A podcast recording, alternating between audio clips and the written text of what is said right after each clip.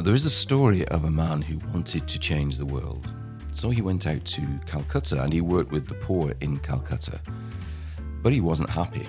So he went to London and he worked with the homeless in London, and again he wasn't happy. So he began to help his wife and his children, but he still wasn't happy. And it was only when he worked on himself did he become truly happy, and those around him became happy, and he began then to do things to change the world. I remember listening to a good friend of mine speak to an audience quite a few years ago.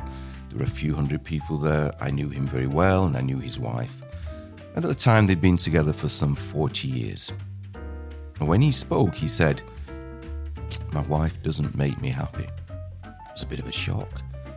And there were a few gasps in the audience. But then he said, "That's not her job. She's wonderful, and she's always there for me. But it's my job to make me happy. That's my job." It's up to you to make yourself happy, and it's up to you to take that personal responsibility for your happiness and for your life. I was reading a book recently by Michael Jordan's coach, Tim Grover, possibly the best basketball player ever to have lived. And he said that if he said to Michael, "Let's meet for a session at seven in the morning," he'd guarantee that Michael would be there at five a.m., already preparing for the session. Michael Jordan had a coach, but he also took personal responsibility for his success and his training, and for his team as well. I recall a story in The Road Less Traveled by Scott Peck. Peck recalls how in his early years he was working all hours while his colleagues were all leaving the office at five thirty in the evening. So he went in to see his boss and he said, "We've got a problem. I'm working until seven and eight p.m. every night. And everyone else leaves at five or five thirty.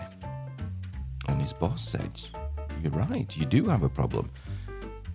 Peck replied, I, I don't think you understand. I'm telling you, we have a problem." And his boss replied, "I don't think you understand. I'm agreeing with you. You have a problem."